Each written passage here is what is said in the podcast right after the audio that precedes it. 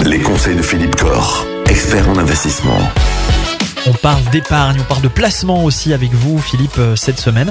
Aujourd'hui, un placement qui est relativement à la mode en ce moment, en tout cas dont on parle pas mal. Ce sont les produits structurés. C'est bien ça Alors les produits structurés, c'est vrai, euh, on en parle beaucoup. Ça a vu le jour déjà il y a quelques bons mois parce qu'effectivement l'épargne ne rapportait plus grand chose. Et les banquiers, bon, les assureurs, enfin on va dire tous les établissements financiers qui cherchent à collecter l'épargne des Français, eh bien ont voulu proposer des solutions qui semblent merveilleuses puisqu'ils annoncent des taux de rémunération plutôt sympas à condition que certains éléments se produisent. Bon. Alors effectivement dans ces produits structurés, ce qui est bon, c'est qu'effectivement on connaît la rémunération à l'avance. Elle est même plutôt annoncée assez sympa, c'est du 6, 7, 8% parfois 10%, voire au-delà. Mais cette rémunération est toujours liée à l'évolution d'un indice boursier. Voilà, on vous dit, ben, si effectivement l'indice est positif, vous allez toucher X% d'intérêt au bout de X années dès que cet indice sera positif ou voire nul. Bon là c'est pas mal. C'est pas mal. On peut même parfois vous dire que même si l'indice baisse, on va pouvoir vous garantir le capital.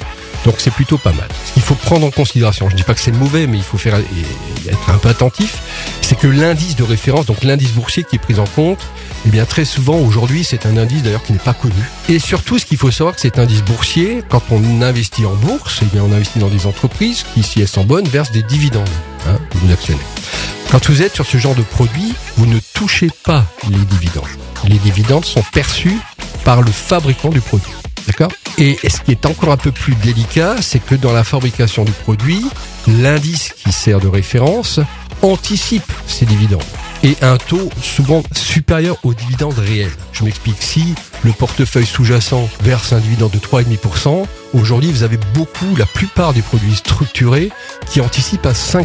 C'est-à-dire que vous avez quand même une surestimation des gains des dividendes de 1,5%, ce qui veut dire que cet indice si on considère que les dividendes sont 3% et si on anticipe des dividendes de 5%, ça veut dire que mon indice va se dégrader de 2% par an.